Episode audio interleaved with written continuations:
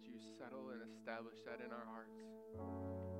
That you burn in our hearts a passion for your gospel. That we can confidently and affectionately say that we seek first the kingdom of God. That we live our lives with one goal and one purpose, and that's to bring you glory.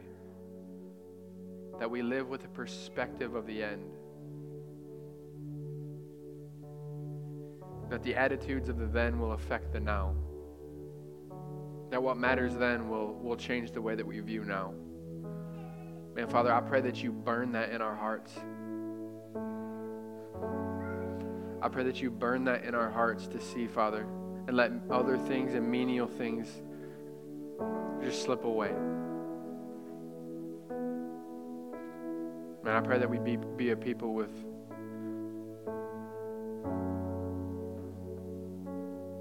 man, just a radical, joyful surrender to you.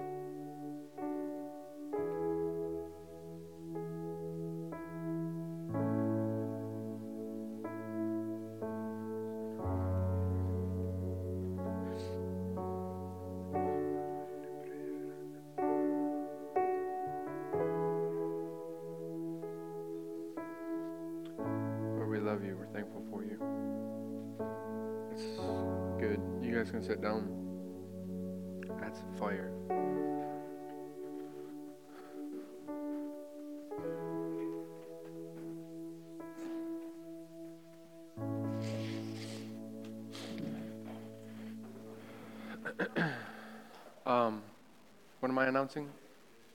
Kids can leave and go to Jesus Kids. Um, Rebecca's going to be back there to escort you. And that's so good. Huh? So good. I really feel that there is a. Uh, I really feel like there is something on that, an understanding of what we're here and why we're here. I believe that. And the Lord's been speaking to me and convicting me on it. It's just like we have to live our lives for one thing as a, if you, if you believe in Jesus and you've given your life to Jesus, then you're you're on the earth for one reason, and that's to, to bring Him glory, and that's to to manifest His name.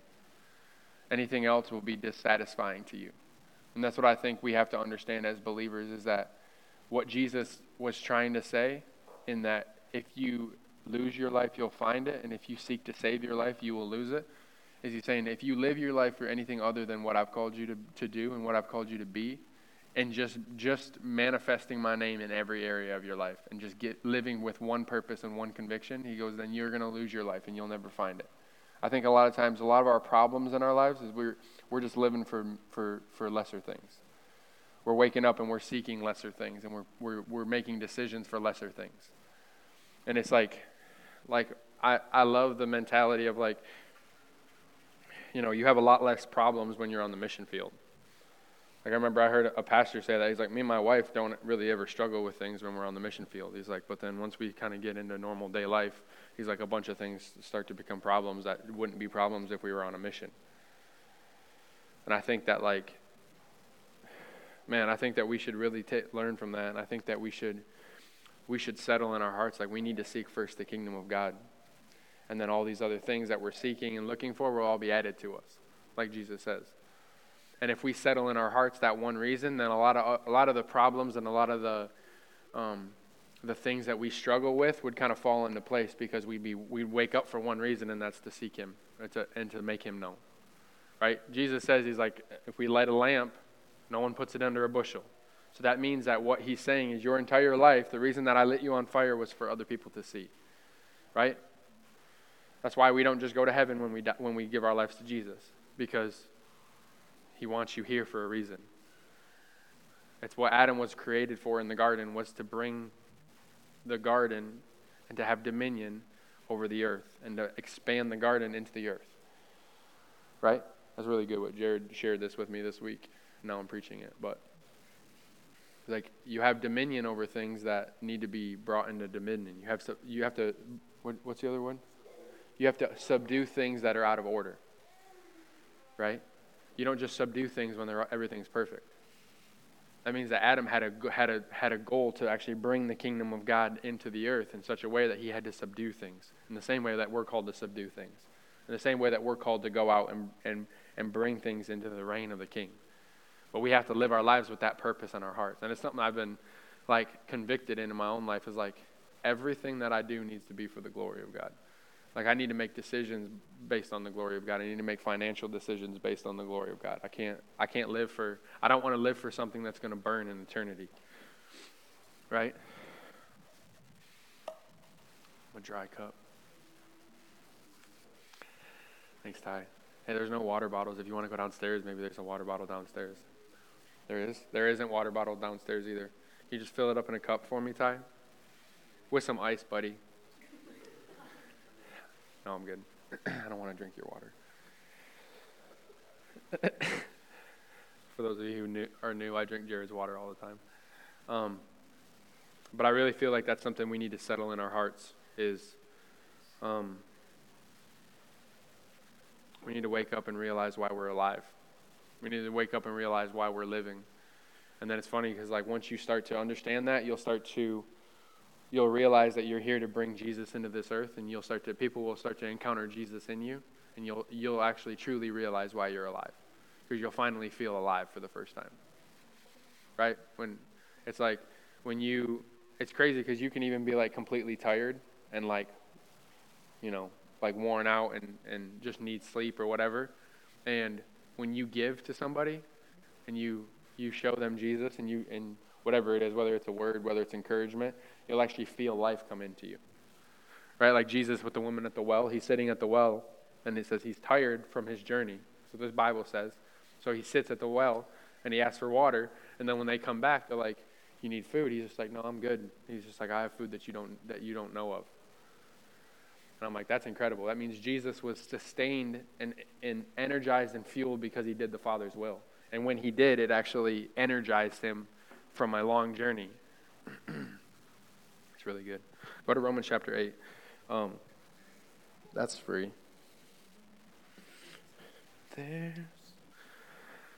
Uh, I think this will be the last week of the whiteboard.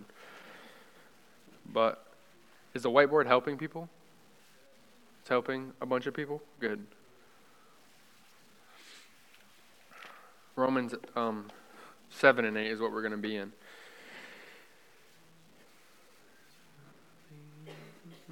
You found a water Ty. Where'd you find it? You ran to Speedway? Did you take an empty one and fill it up with a. Oh, no. Okay. Make sure the seal wasn't broken. Courtney Brooks gave me a water bottle. You receive a hundredfold. Um, so we've been talking about spirit, soul, and body. Um,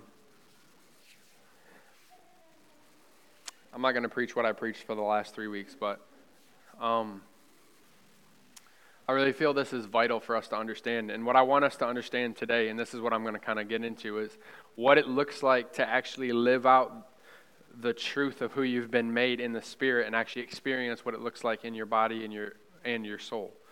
Um, I think this is where the disconnect is. Is so many times we we know or we believe truth, but we're not experiencing it in our in our lives. So then we, what we do is we default to actually living by flesh and living by the, by the carnal nature, living by our senses, and we say, well, then that must not be true, right? So many times we live our lives like that. Like, you know, God has washed you clean of every sin that you've ever committed, but you feel dirty, so you're like, that must not be true, that He must not have forgiven me from everything. We're never called to live by our feelings. We're never called to live by our emotions. We're never called to live by our, our thoughts. I need to write thoughts right here, too. Um, so, but I, what I want us to understand is what are you laughing at? Did I spell it wrong? You just you didn't like how it's on an angle like that? What are you talking about? Those are all capitals.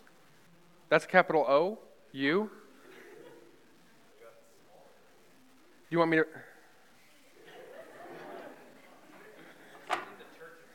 Yeah, right.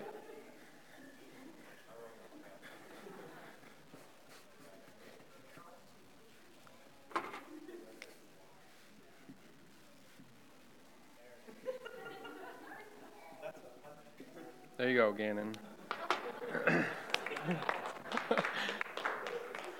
All right. It's good that that, that, that that is that big because thoughts is how the enemy gets to your emotions, your mind, and he eventually tries to get to your heart. That's the truth. He can only do it through thoughts. He brings emotions, but usually emotions follow your dominant train of thought. Your emotions usually follow your dominant train of thought.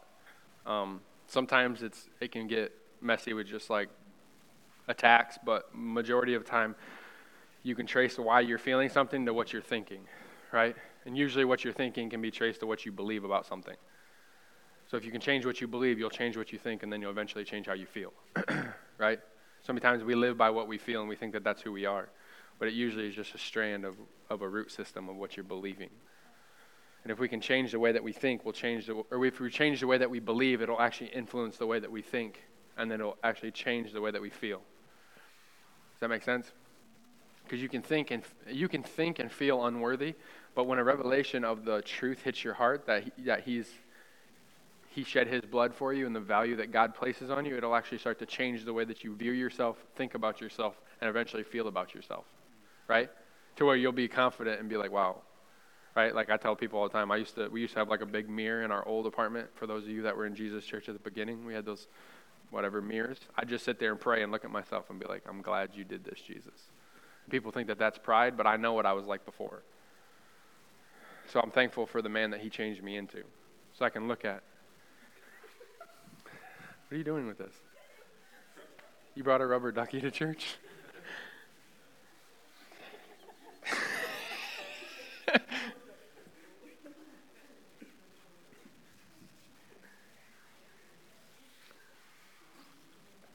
Um, for those of you who are, like, we have a lot of people from Evan's wedding and stuff that's here from Colorado and Karis, and um, if you have a question, just raise your hand. We'll we'll answer it. Um, just interrupt me. You have a question?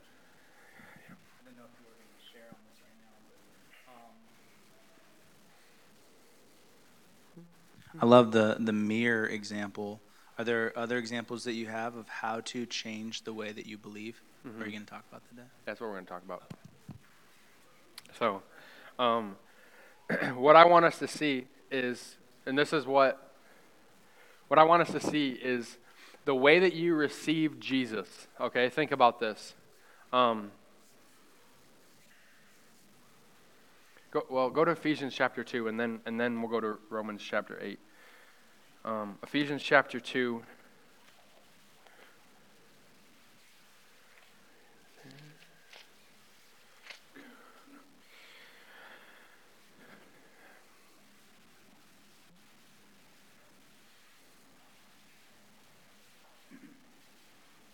Ephesians chapter 2, verse 1, it says, And you he made alive, who were dead in trespasses and sin, in which you once walked according to the course of this world, according to the prince of the power of the air, um, the spirit who now works in the sons of disobedience, among whom also we all once conducted ourselves in the lust of the flesh, or the lust of our flesh, fulfilling the desires of the flesh and of the mind, and were by nature children of wrath just as the others.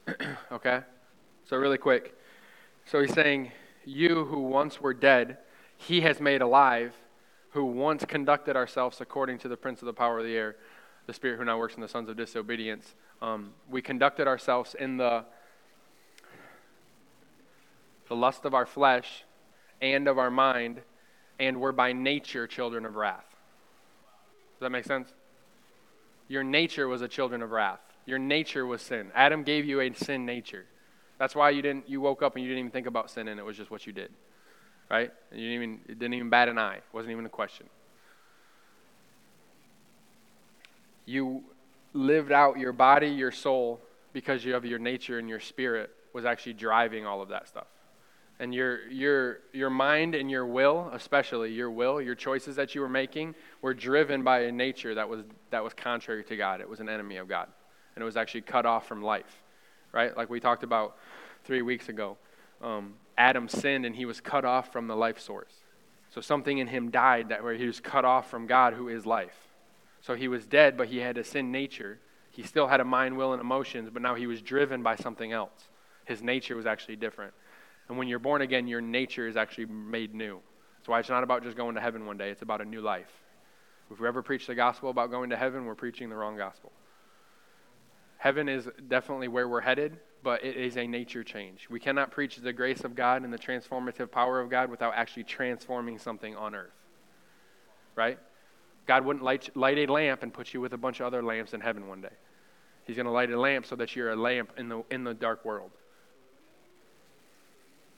So, keep reading.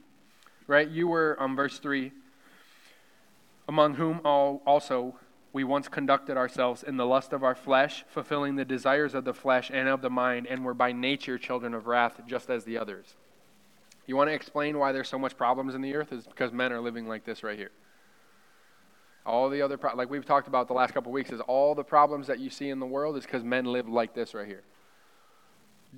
Like living for themselves, living for their flesh, living with their lust and the desires of their flesh and of their mind, and are by nature children of wrath.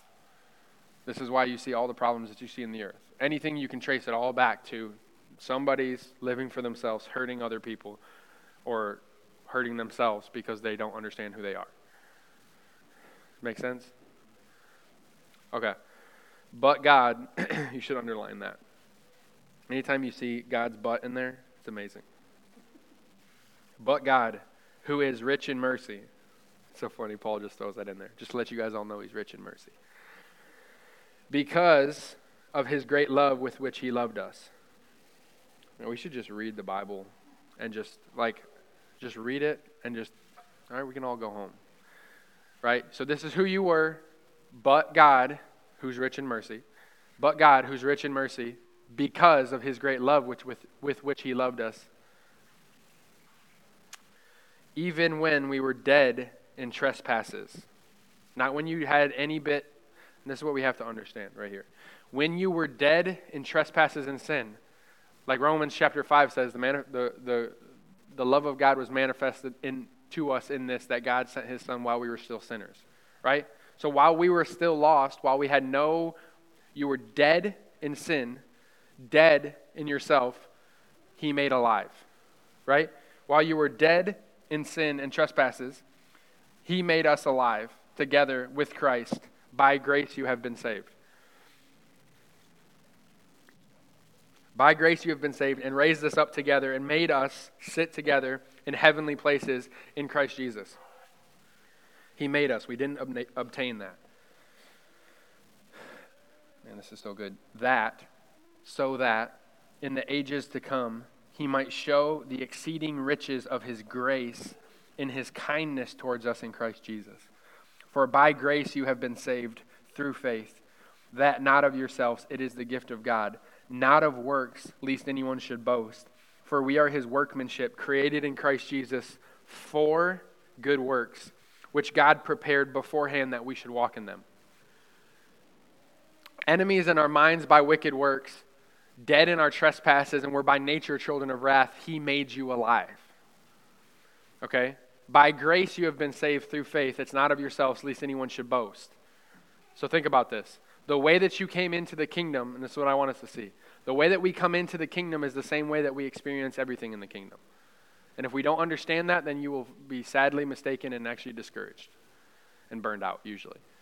The way that we come into the kingdom is dead in trespasses and sin with no ability to be right with God. And by grace, we all understand that is I had nothing to bring. Like if somebody came up here and was like, I want to give my life to Jesus, they don't have anything to tell me that's going to make them worthy to receive it.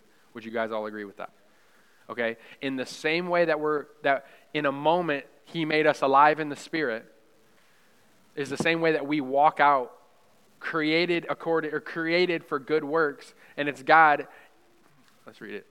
So I don't butcher the quote. Um, even when we were dead in trespasses, he made us alive, verse 5, together with Christ. By grace you have been saved, and raised us up together, and made us sit together in heavenly places, that in the ages to come he might show the exceeding riches of his grace in his kindness towards us in Christ Jesus. And then he says, For by grace you have been saved through faith, and not of yourselves. It is a gift of God, not of works, lest anyone should boast. And then this is the part for we are his workmanship. We are God's workmanship. Like God's creating you into a picture, and it's a picture of Jesus. That's why we lift him high, and that's why his name's on the TV and the sign. Right? He's our example, he's our standard, he's our bar. We're pursuing him, right?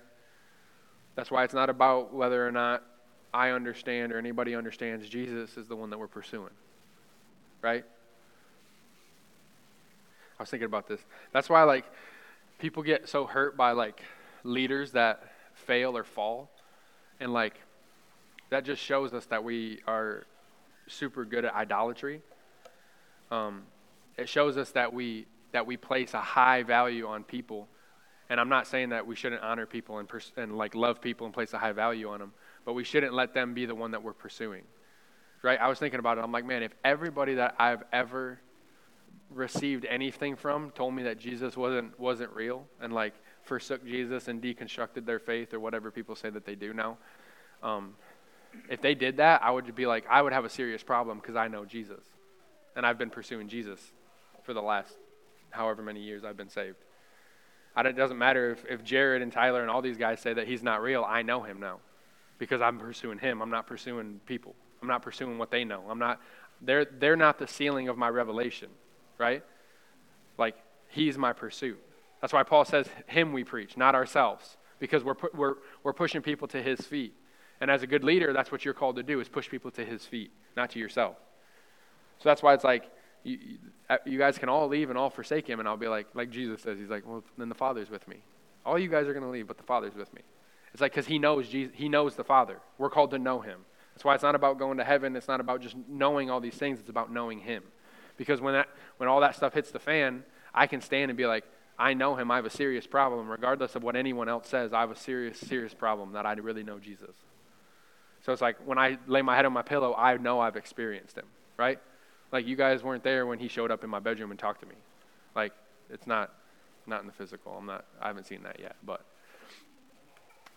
like I have serious I have a serious problem. But I want us to understand that that we were created according to God. We're his workmanship. We're the ones that are being molded into the image of Christ. Right? That's why we've been we're going to read it. Romans 8, we've been predestined to be conformed to the image of his son because of what he's accomplished in our hearts and in our spirit. And if we understand that and give ourselves to it, we'll actually be shaped and molded and we'll look like Jesus. So now when somebody looks at my life or looks at someone's life and they say, Man, you look like Jesus, all I did was give myself to what I was already created into.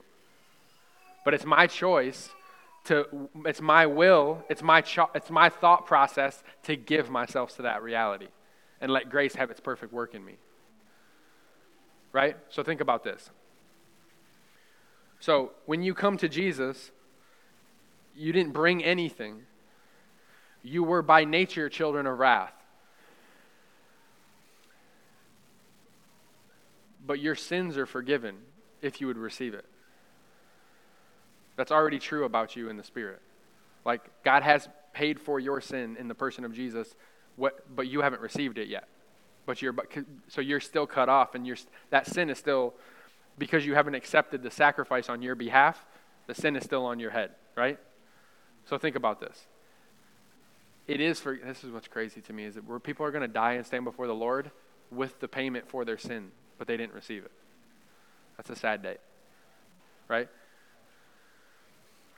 So it's accomplished in the spirit, but you have a choice, and this is what I felt like the Lord said is the will of man is very important to him. Like the Lord doesn't override your will.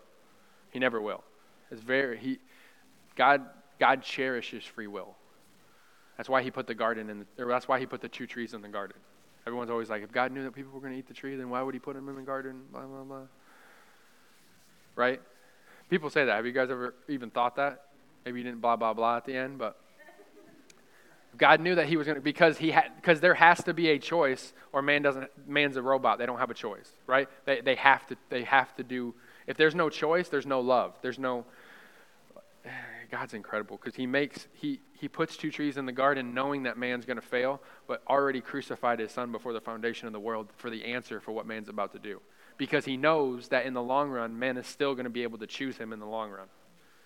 Right? So every day I get to wake up and still choose him. God's incredible.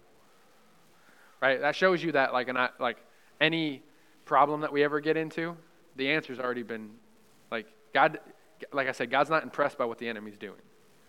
Right? So before there was ever a foundation of a world, the, the, the lamb was slain before the foundation. So that means that Jesus was already like, they all, the, the three of them, you know, the guys, they all got together and they were like, this is what's going to happen.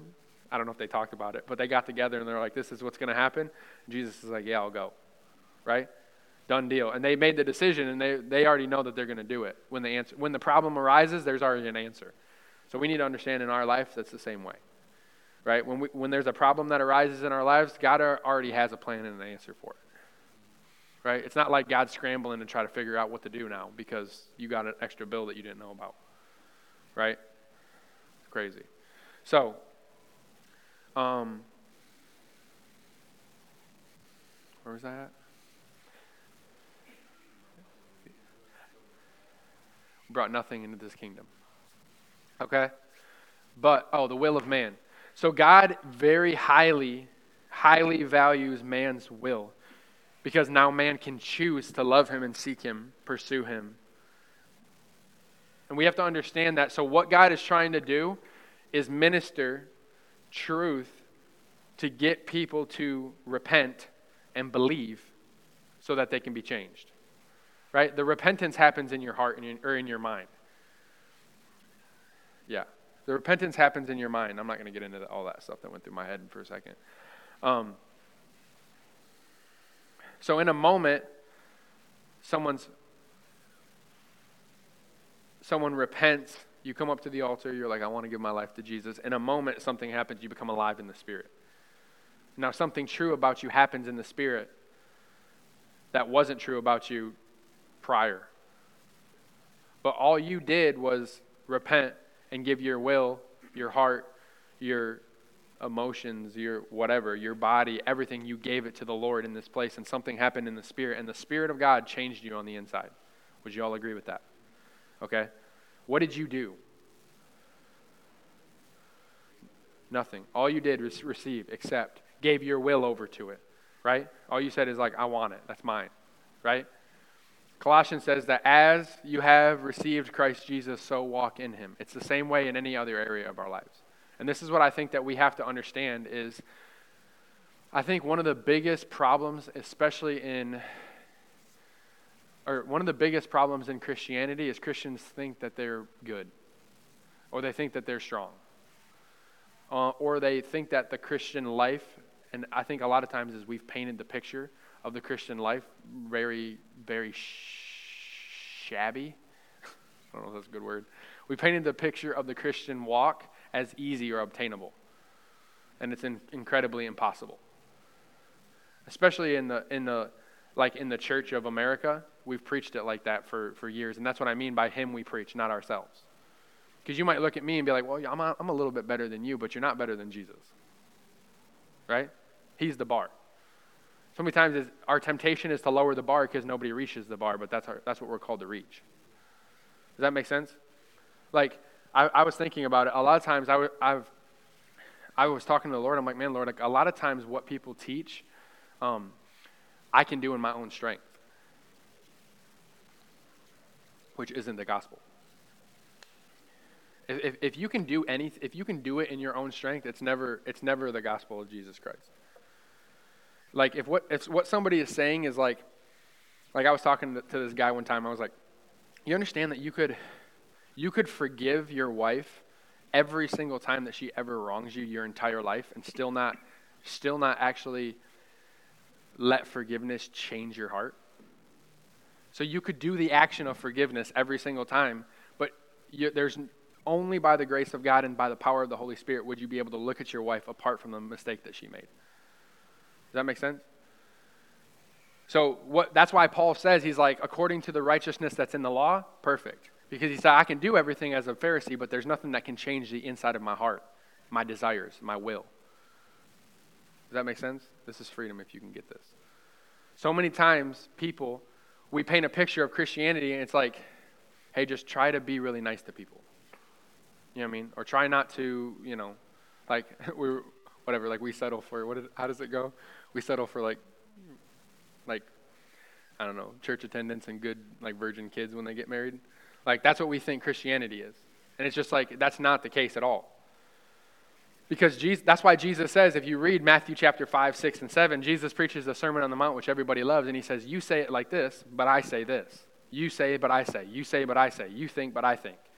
And most of the time, he's saying you say is actually scripture from the Old Testament. He's saying you say, which he's the one that said it. But he's like, you say, because there's in the pers- in the law of, of God, there was no, in the Old Testament law, there was no power to transform that person into that reality.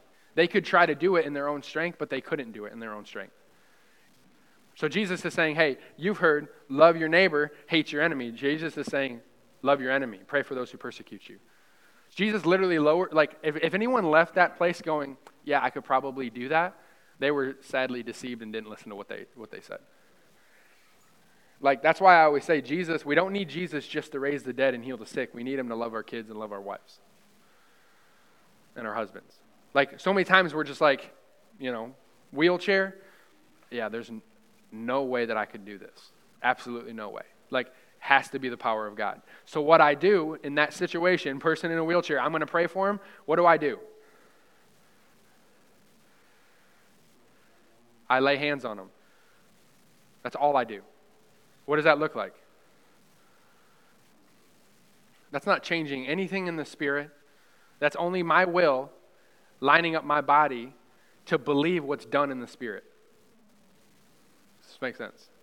So then, something in the spirit and the power of God transfers through my body into this person and changes them. And it was nothing that I did. All I did was believe it. This is, this is really clicking. This is good. Right? So now, in the same way that I want to, you know, I, I want to. what do you guys want to be free from? Right. That's what I mean. Is there's like you you want to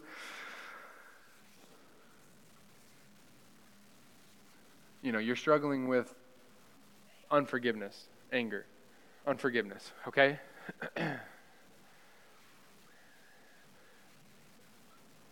we think that we can forgive in our own strength. Right? So the person in the wheelchair comes up, the, the, problem's, the problem's unforgiveness. It's not a wheelchair anymore. So I say, okay, well, I forgive this person. And then I go about my day and it's, I'm just, I'm trying to forgive this person, right? So Jared rolls up in a wheelchair. What we, so many times we're just like, okay, um, let's blow this shofar and wave this flag and maybe we should sing this song and let's go back into, we're doing all these things to try to get a result. That's what we do in the, that's what we do in our spirituality all the time or our spiritual walk right? So I'm trying to forgive. I'm just, well, I'm fasting so that I can forgive. Well, I'm just going to, all I need to do is pray more. All I need to do is just read a little bit more. And if I go to church and maybe sing this song, and then it's all these things that we're doing in the flesh and in the works, in our, in our, in our body and in our soul, we're trying to work up something that can only be accomplished by the Spirit of God. That can only be accomplished in the truth of who we are. Our choice and our, our reality is all we do is give ourselves to Him, and by grace, we're saved through faith. Our job is faith. Right? So simply, it looks like me just going, All right, Father, I don't forgive this person. I haven't forgiven this person. And obviously, there's something still going on in my heart because I'm trying my best to forgive somebody, and that means I'm in unforgiveness. Right? So all I do is simply put, I just give myself to the Lord in faith, believing that I'm going to see something and something's going to happen on the inside of my heart that's going to bring forth fruit in my life. It's going to change the way that I view them. It's going to change the way that I feel about them. It's going to change the way that I think about them. Then it's eventually going to change the way that I respond and act to them. So, something in my faith, in my pursuit of Christ, I'm just going to give myself to the Lord. This is so amazing because it, it, it flings the door wide open to anybody that wants it, right? All it takes is what? Faith. All it takes is somebody to seek. All it takes is somebody to ask. All it takes is somebody to knock, and then the door will be open to them right? Because we're just like, well, how come I'm not this and this and this? And we're just like, it must not be true. And I'm like, I'm going to argue that you're not seeking or you're not actually walking in faith. And here's what's crazy is we can try, try, try, try, try, try, try, try, try, try, try, never experience any fruit, and we just go, man, Lord, I can't do this in my own strength. And Lord's like, that's what I was waiting for. And it's like, boom, the breakthrough comes. And so many times we're just like, oh, that's because I did all these other things. I'm like, no, that's because you actually gave up for one time, and the Lord actually did it. Right? That's what Jesus means is like your righteousness is filthy rags to him. Like, you're not even, like, we're always just like, yeah, our righteousness is filthy rags. And I think sometimes we think that that means our old life. That's not what he's talking about. Your righteousness, your good stuff that you do is filthy rags to him. Like, your ability and your own strength to do good things is still filthy rags to him. Man, if we could understand this, like, this is why the blood of Christ and the blood of the gospel cleanses your conscience from dead works. What we talked about a couple weeks ago, months ago is like the blood of Jesus sets us free to live out the gospel and it takes away all the dead works, right? So that means that when somebody comes in a wheelchair, I'm not basing the faith that I have for this for this transformation in this person's body based on how well I've been doing, which is what we do all the time. And actually, what's crazy is sometimes we actually build up momentum in the faith and we see things happen because our faith is secure in something that's a little bit shaky but because we've done all these things. That's why when you fast for four days, you feel like you're on it. You feel like in your conscience, but it's actually not a, a, a real, it's not a, a really like grounded confidence. It's something that you, that's why, man, I'm getting myself in a hole. It's important. It's important. That's why it's important for us to live holy because your conscience will actually start to condemn you in every area of your life then because you're not living up to where you're called to live. And that's why if we're not living up to where we're called to live, we need to understand how to be free and how to walk, walk out freedom and come to the Lord to receive His forgiveness, His mercy, and His grace to help in time of need. Does that make sense? Because if not, you'll, the Lord won't be condemning you, but you'll be condemning you. And you won't have confidence before the Lord. But God is greater than your heart, and He knows all things. Does that make sense? That's super good. That's free. Um, any questions on that before I go any further? So, you just scratched your nose, Mike? Or was your nose really itchy right there in that moment? Okay? So, we have to understand that the way we came into the kingdom was by grace through faith. It's not of yourselves, least anyone should boast. Okay? So now when you encounter a situation, like I said, unforgiveness comes rolling up to you in a wheelchair you need to understand that there's no possible way for you in your own strength and in your own self to see that freedom happen to see that transformation in your heart to where you can view that person you might say all that people will say all day long i've forgiven that person i've forgiven that person but it usually comes up in their language that they haven't right so what that does is there is a forgive me for my ring issue um, it's a demon um, a lot of times what we do is, especially in the unforgiveness issue, um, I believe the Lord's setting people free in that area. But we say that we've forgiven them, but like everything about your life is shaped by what happened.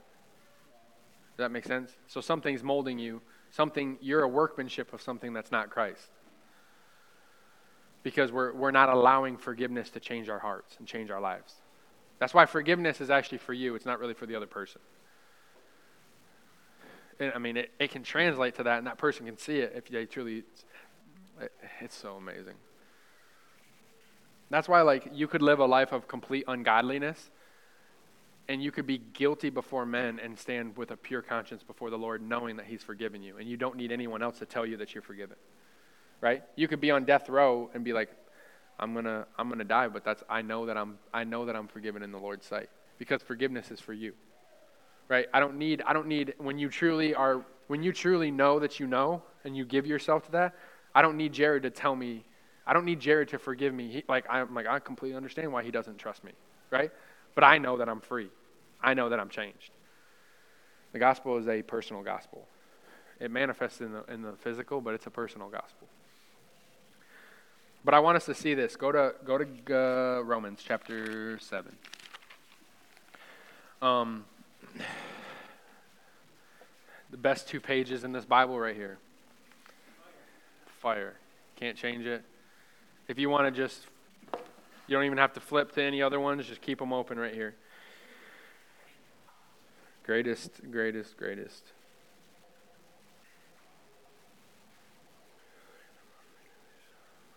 There any questions?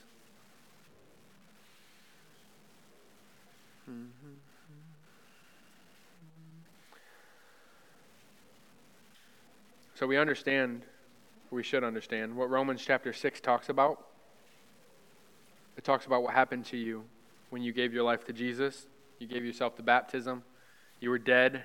You died to sin so that you could be alive for righteousness. You died to sin so that you could be created brand new.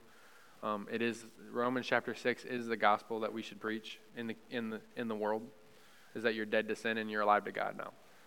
Um, that's why we water baptize people, is because it's not just an I. It's not just I'm raising my hand so that I make a declaration of my faith. It's like no, I, I'm identifying with the death, burial, and resurrection. I'm giving myself to that reality. I'm going to give myself to that truth, and I'm going to become something different in my heart right? I was by nature a children of wrath. And then in water baptism, the Lord washes that all away and He says, You're a new nature. You have a brand new heart, right? So many times we preach, I always get sucked into this water baptism thing. We always, we always preach water baptism as like, hey, it's a, invite all your family and your friends. It's a public declaration of your faith. And I'm not saying that it, obviously it's a public declaration of what you believe, but we should understand that when we get in that water, we're dying to everything that we've ever been so that we can live. And now, what we're trying to do in our entire lives is re- realize in our hearts and transform our minds to what's happened to us in the Spirit. When you go into that water, it's just, it's just water. There's nothing special about it. We don't bless it. There's not holy water, right? There's nothing about it. There's nothing about it. My Catholic boys are laughing up front. Right? But when you come out of that water, something happens in the spirit that you don't see, you can't taste it, you don't feel it, but something's about you is different, right? Like AJ would always say, just get in the water, bro. He's like, why are we talking about it? It's like, we just got to get in the water. Right? So that's what Romans chapter 6 is talking about. And then Paul goes into Romans chapter 7, which is one of my favorite chapters in the whole Bible. Um, not for the reason that you probably think it is. But people think, people really identify with Romans chapter 6, and I believe it's because we live our lives trying to make ourselves clean in the flesh. And that's why we identify with Romans chapter 7. I meant, I meant Romans chapter 7. I said 6, but Romans chapter 7, we, people identify with it. I used to have it highlighted in my Bible when I didn't understand because it made me feel like Paul was, was like me. And Paul is showing, he, he's, he's saying that this is the way Paul was like me before he understood. Paul was exactly like us before he understood. And we need to understand so that we can be free like Paul. We need to live out what Paul Paul wouldn't Paul would not preach in Romans chapter 6 being dead to sin 3 times if he says that you're always going to struggle with it. There's 3 times in Romans chapter 6 that he says been set free from sin or do you not know or do you not know or do you not know because he wants to set us free so that we can live a life of workmanship created according to God in good works, right?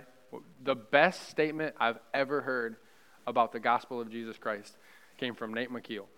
Best, best statement I've ever heard anyone ever preach. He says, I'm not saying that I'm perfect. I'm not saying that I'm never going to sin again. I just don't plan on it. I'm like, that is the that is a mic drop. We can all go home. Best statement I've ever heard because that is fire, Nate McKeel. And it's, it seriously is because he's saying something happened and changed my desires in my heart because of what I believed in my, in my life. I gave myself to something. The Lord changed my desires. He goes, I don't, I'm not saying I'm never going to fail. I'm not saying I'm never going to make a mistake. I just don't plan on it because that's not his heart. That's not his desire. That's not his path. That's not what he's seeking, right? Because there's something in the heart, the desires, the spirit of man, the nature of man is changed on the inside. We just have to understand how to live that thing out right? And that's what I'm talking about is Romans chapter 7. Paul is talking about trying to do all these things in his own strength, right? So look at um, verse 15. It says, For what I am doing, I do not understand. For what I will to do, that I do not practice. But what I hate, that I do. If then I do what I will not to do, I agree with the law that it is good. But now it is no longer I who do it, but the sin that dwells in me. For I know that in me, that is where? In my flesh, nothing good dwells. For, it, for to will is present. Man, this is so good, dude. You understand? Paul's saying to will is present. He's talking about a man that's not, that's not filled with the Spirit of God that doesn't understand how to actually be changed. You can, you understand the whole, you understand you can preach the gospel. You understand you can preach the Bible and tell people and they can they can understand that they're they're supposed to do that, but never have the power to actually do it. That's why being filled with the Spirit and giving yourself to the Spirit of God is so important. If you if you're not baptized in the Holy Spirit, you're missing out. Because God changes our hearts and desires, but he, he gives us power to now live that thing out. The grace of God, if we don't understand that the grace of God is the one that changes us, I can try all day long, all day long knowing that it's good that this person should get out of a wheelchair, knowing that it's good that I should forgive this person. Two, two examples. Knowing. I can do everything in my power to try to make it happen, but if I don't understand it's by grace and it's by the Spirit of God on the inside of me, my desire all day long can be good, but I won't see the fruit of it. Does that make sense? That's what Paul's talking about.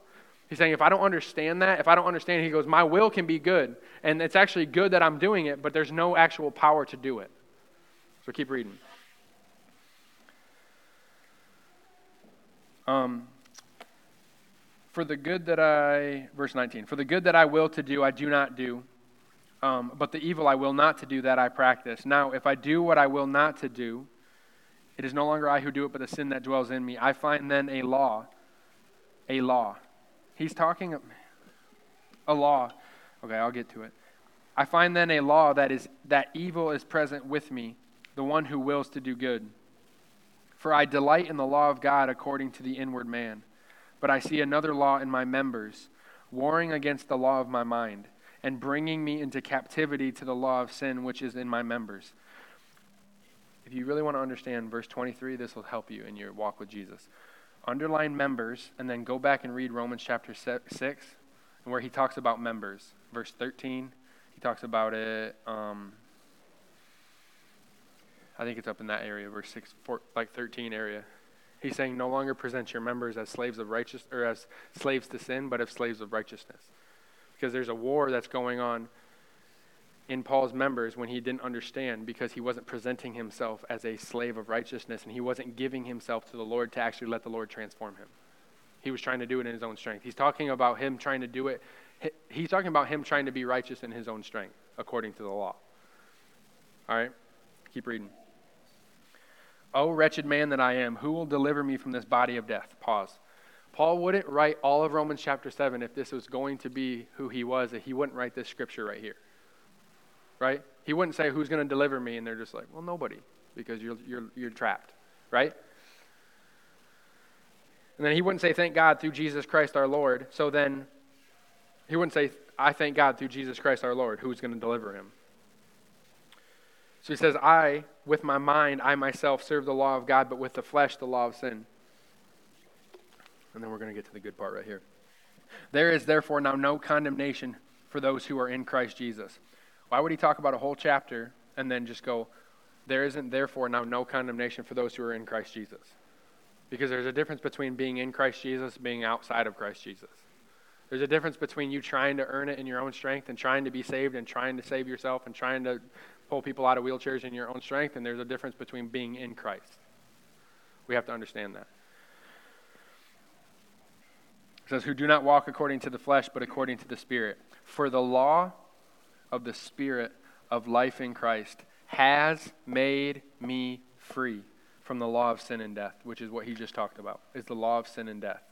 There was something in your nature before you were born again that was driving you to live a certain way, and it's a law of the sin and death and there's something in the spirit that actually put to death the deeds of the flesh. That's why we water baptize people. That's why the gospel isn't just a declaration of your faith. It's a identification with the death and burial because you have to die if you want to live. Because you have to die to what was driving you everything that was everything that's ever been about you, you need to die to all of it. Right? I remember I was talking to this guy and he was giving me a rap sheet of all what, whatever he's done, and I just kind of was like, "You just got to die, bro. We just need to get, like." He's just like, I mean, he didn't even know anything either. It was so funny. He's like, "What are you talking about?" I mean, you got to die to all that stuff. I was like, you'll never be free if you keep bringing up all that stuff. I was like, that's why Jesus just takes it all and just kills it all, crucifies it all. Just like, just all wash it all away and let's just start new right now. Right? He doesn't take all your broken pieces and put them back together as a cup. He just takes the whole cup away, makes the whole tree new. Right? Praise God. He's not trying to figure out how to, you know, take what's broken and put it all back together. He's just like, let's just wash it all clean. Let's just make it new, right? That's why we sing washed, and we should sing washed for the rest of our lives every day. Because he washes you completely clean, right? He's not the one that covers sin, he's the one that takes away sin. Okay, so keep reading. For what the law could not do, Romans chapter 7. For what the law could not do, I'm in Romans chapter 8, but verse 3, but he's talking about Romans chapter 7. What the law could not do, in that it was what? Weak through the flesh, God did by sending his own Son in the likeness of sinful flesh on account of sin. He condemned sin in the flesh. That, so that the righteous requirement of the law, what was required of us, might be fulfilled in me, might be fulfilled in us who do not walk according to the flesh, but according to the Spirit. For those who live according to the flesh, set their minds on the things of the flesh, but those who live according to the Spirit, their, the things of the Spirit. For to be carnally minded is death, but to be spiritually minded is life and peace. So think about this.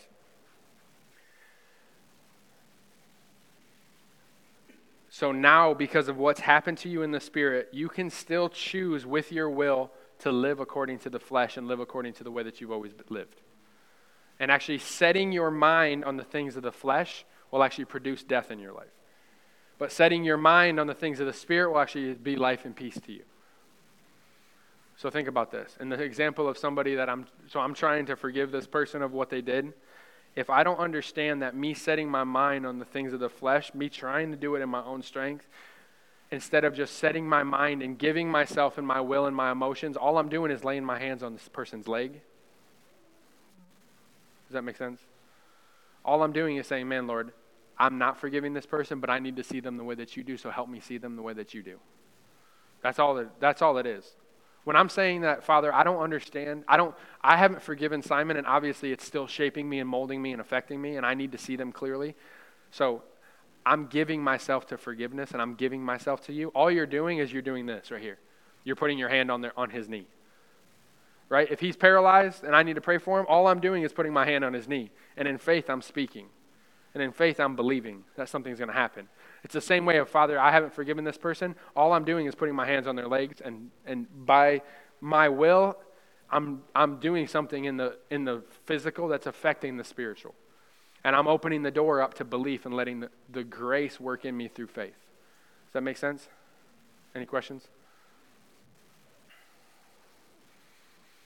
I feel like there are some questions. So, you have a question? Uh-huh. No, it's going to be for the. Oh, it's recording. Uh, maybe you could define grace. I, am a little slow, mm-hmm. but earlier you were talking about grace, mm-hmm. and maybe some people need to uh, mm-hmm. uh, have a definition of grace. I know I did. Mm-hmm. And from John 1 1, he came full of grace and truth. Mm-hmm. And then the, the next sentence or two is another one about grace and truth. Mm-hmm. And uh, I think that's important, just not to gloss over it. Yeah, absolutely. So, grace, in my definition of grace, grace is God's ability to make you look like Jesus. Grace is the power of God on your behalf. So many times we want, we're like, hey, I need grace for that. I made a mistake. I need grace. Grace doesn't give you, grace isn't the one that actually gives you forgiveness. Mercy does. That's why Paul says you're full of mercy because mercy forgives your sin, grace empowers you not to sin. So many times we think that we're always just asked, like, we're like, oh, I'm a grace preacher. I'm 100% a grace preacher. I'm 100% that there is power on your behalf to make you look like Jesus. And that's why I don't lower the bar, right? Because I believe that there is grace. The Holy Spirit is the spirit of grace. The, the throne of God is the throne of grace, it's His power on our behalf. It's like the best way to explain it is it's the chisel that makes you look like Jesus right? When, when you give yourself to the Lord, grace empowers you to look like Jesus. Grace empowers you to live it out, right? So, grace on your behalf, super good question, because grace on your behalf will actually make you look like Jesus, actually start to transform the way that you live, act. It'll actually empower you and do what you couldn't do in your own strength. it molds you, it shapes you. In the same way that when you, you know, you kneel and you're like, Lord, I want to give my life to you, grace changes your life in a moment. Mercy forgave you. Like his mercy was already poured out on you. That's why it says God, who is rich in mercy. Like, already done deal. He's already rich in mercy because he already sent his son. Right? God's not looking at your, he's not weighing the sin that you asking for forgiveness for and saying, uh, yeah, we'll probably forgive him. He's already done deal, already made the decision. Mercy's already for you. Right? Mercy is already like, his mercy endures forever. That's why David wrote it so many times. His mercy endures forever. His love endures forever. Because there's mercy towards people and it's available for people. But they have to step into that mercy and receive that mercy so that they can experience the grace to transform them.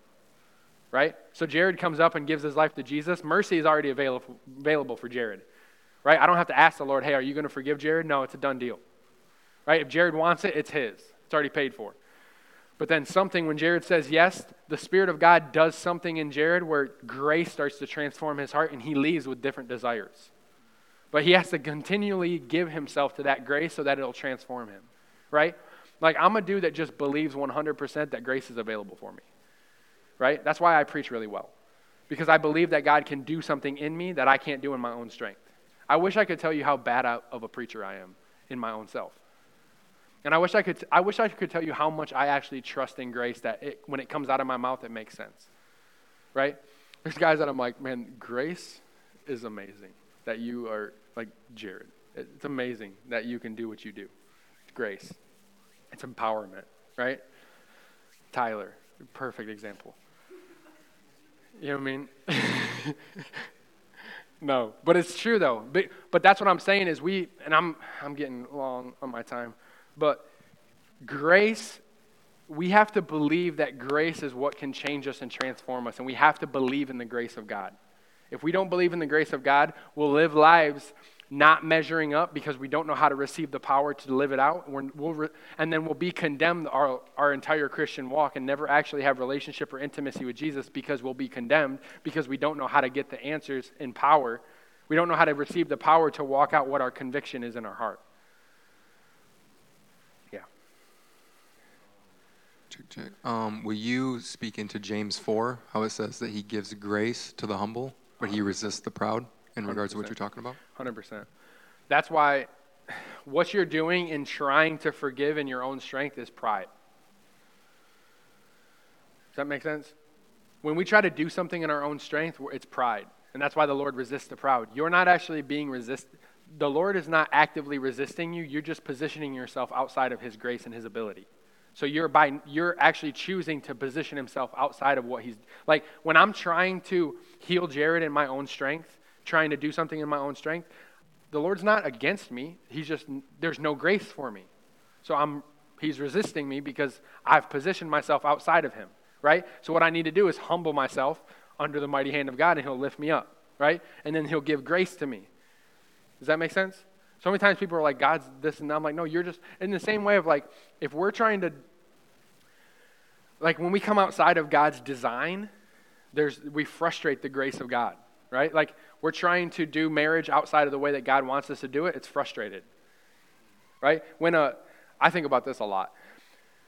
A husband's called to be the head of the house and the head of a home and lead their, their family well. When that role gets reversed because of whether it's insecurity, whether it's, you know, problems in the, the wife to where the wife tries to lead, it actually frustrates the grace of God in a marriage. And people and people that like if you guys have anyone that's like come out of that can attest to it that like once especially when the husband makes the decision to where they're going to lead well and give themselves the truth this is not popular in the feminist movement um, which is which is demonic um, they because god designed designed, it's demonic. God designed people, God designed man to lead their house well.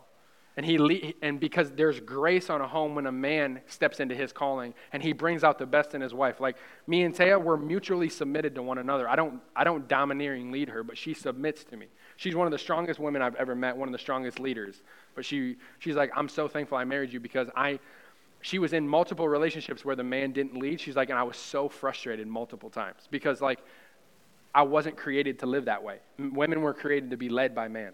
Same way that a pastor is, and elders are called to lead a church. And when it's the other way around, we get a lot of problems in church because there's no grace on the building. And when you actually set up godly leadership, it actually starts to, grace settles it, and people can actually flourish in that, in that children, people, whatever, can flourish in that environment.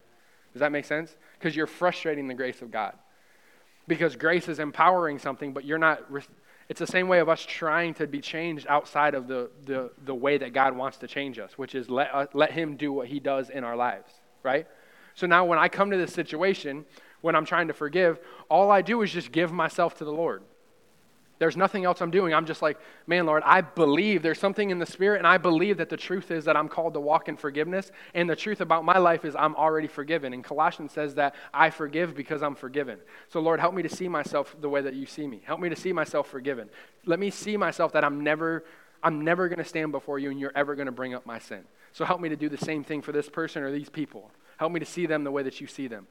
So now it doesn't matter it's not one, two, three. It doesn't matter what the days are. It doesn't matter what the time is. I believe something, so my will is choosing to believe, and I'm going to give myself to it. And then in the spirit, something happens to where I actually start to see this person differently, and you'll actually feel like your your emotions will actually start to change. I've actually, I mean, I'm so confident in it, I can't even tell you because I've lived this thing out to where the enemy will come with the same thought process, the same things that used to drive me insane about this person and I'll actually, it'll feel like he's trying to cut me with a dull knife because I've submitted to the grace of God. Right? So he actually like is coming with the same thought, the same thing that would make me mad, the same thing that would bring up all those feelings of hurt and whatever. And I'd be like, oh my gosh. And it would come and I'd be like, beforehand, I'd just be so frustrated or whatever. And I'd actually have to like work my way out of it, you know? I remember telling the Lord, I'm like, I, like, I don't want to forgive this dude. Forget him. You know what I mean? Like, I remember being like, I'm just, because I'm honest and humble. I'm, I'm not going to be a liar to the Lord. He knows, like, I'm naked before Him. You know what I mean? It's like, no, I'm, I'm wearing clothes. You know what I mean? Like, so I'm just, but I'm like, I'm honest. I'm like, Lord, I don't forgive this person. I need to see them clearly. So, like, I, I, and because of that, I obviously don't see myself clearly. Because if I truly saw that I was forgiven, I'd gladly forgive because I'm way worse than anybody else, right? That's why Paul says, This is a faithful saying, worthy of all acceptance. Christ Jesus came to die for sinners, of whom I'm the worst. Paul understood something. That's why he lived the way that he did. But I started to give myself to this reality, and grace actually started to make it true. Grace actually started to change the way that I viewed myself, the way that I viewed this person, the way that I viewed the situation, and I actually started to think differently and see him differently. And then the same thoughts, the same attacks, whatever the enemy would come, I would just be working and the thoughts would just come boom, boom, boom, boom, boom. But it was like they were cutting me with a dull knife because I settled in my heart when there was nobody else around. Grace changed my life. So now, once I walk this thing out and I actually can look at the person and see them apart from sin, actually love them, pray for them, care for them, and actually see them apart from sin, now God gets all the glory because He's the one that did it, not me. Right? When I stand before the Lord, it's not like, man, Dylan, I can't believe you're an amazing Christian. It's like, no, I had zero thing to get. The same way that I came into the kingdom is the same way that I live it out. I got nothing to give.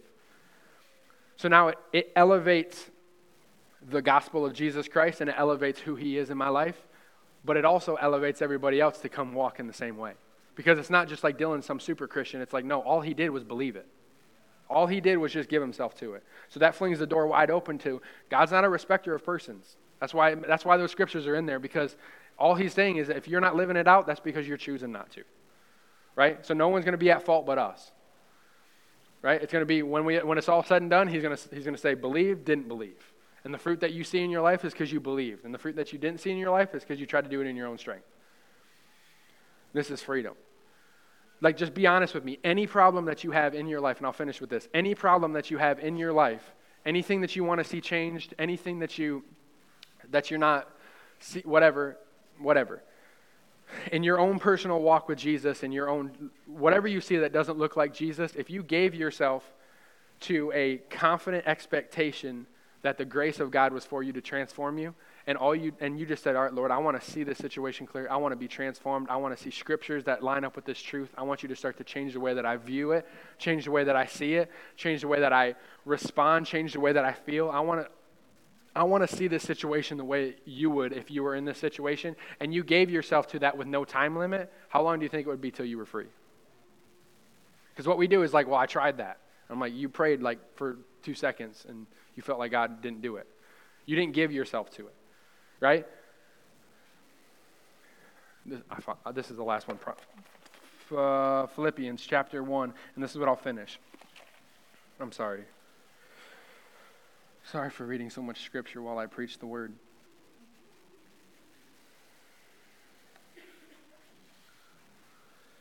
Oh my gosh. Oh. This whole passage, I can't read it all. I really don't have time. This whole passage is all about humility and the mindset that Jesus had of coming as a humble servant. Okay? This whole thing is about submit. He gave himself to Jesus, or he gave himself to the Father, and he humbled himself to the death of the point of the cross. It's incredible. We don't have enough time to read it. Paul says, verse 5, he says, Let this mind be in you, which was also in Christ Jesus. All this stuff, being in the form of God, denied it all, came as a servant, humbled himself, so the Lord exalted him in due time, okay?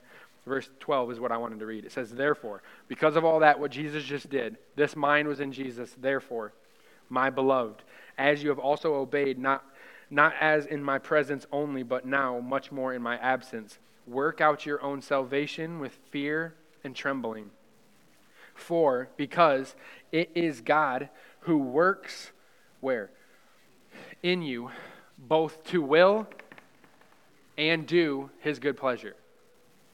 So it's God who works in you, the Spirit of God who works in you, both to will and to do it for His good pleasure.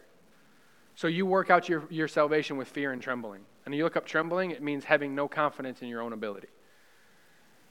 Fear, reverence for who He is, and no confidence that I can do it in my own strength. You're working out your own salvation, what He's given you, with fear and trembling. You're giving yourself to the Lord and believing that He wants to do it in your life. Even if you don't will to, right? I don't want to forgive this dude. But I believe that you, I believe because I, I reverence you as God and I believe that you, that you love me and you know what's best, I'm going to give myself to it. You might not believe that that's the best thing for you, but I believe Him way more than I believe myself. So I, don't, I might not even want to do it, but I just give myself, Father, I want to want to. Right? And grace actually starts to make it want to, right? I don't want to spend time with this person, but I know you're calling me to it, so I want to want to. So help me, help my want to, Lord. And he actually starts to will and to do it. And it's incredible. Because then in the long run, I'm like, man, I'm so thankful that I have this relationship with this person. And they might have grinded my gears before, but I just wanted to do it. And I believe that that was what God, that was like your testimony you shared the other day about spending time with Tyler. Remember? I'm just, I know, I'm just kidding. I'm just kidding. But God actually starts to change the way that you view people. It starts to change the way that you see people, and it actually starts to transform the inside. And then when it's all said and done, you'll be like Paul and you'll say, I am what I am by the grace of God. Right?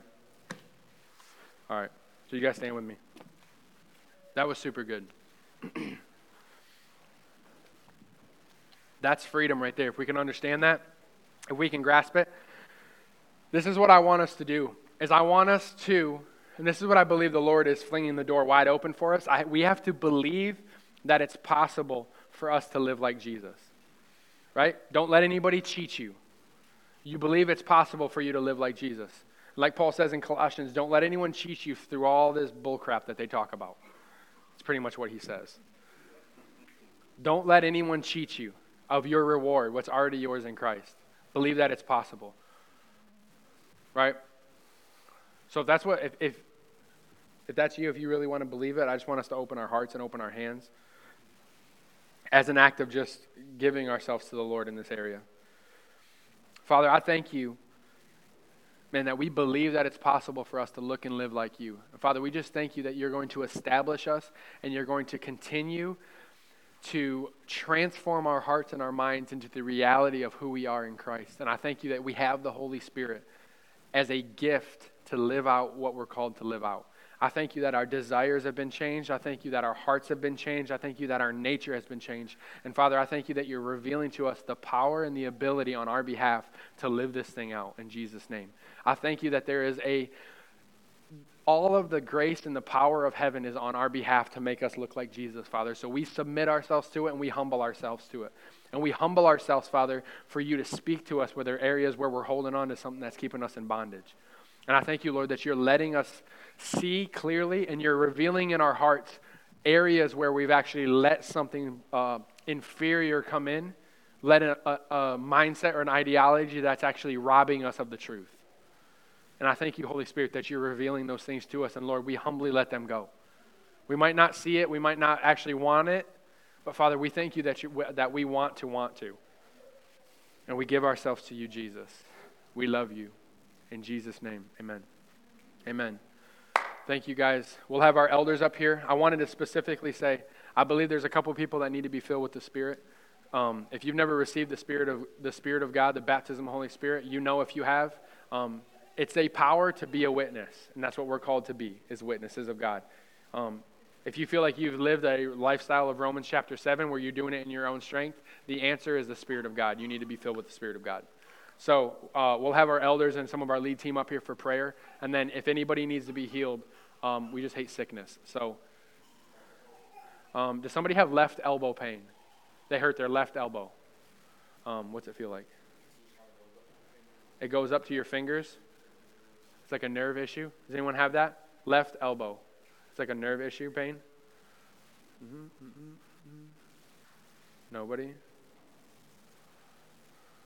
It's all right.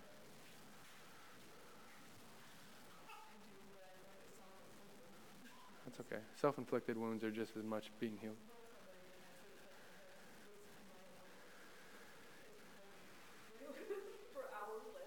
That's okay. There we go. God's cool with self inflicted wounds. Mm-hmm. Yeah. That's what you felt? Awesome. All right, cool. So, anybody else that needs prayer, Michelle will be healed. Anybody else will be healed if they come up. Um, and then we'll have our team, but you guys are dismissed. We love y'all.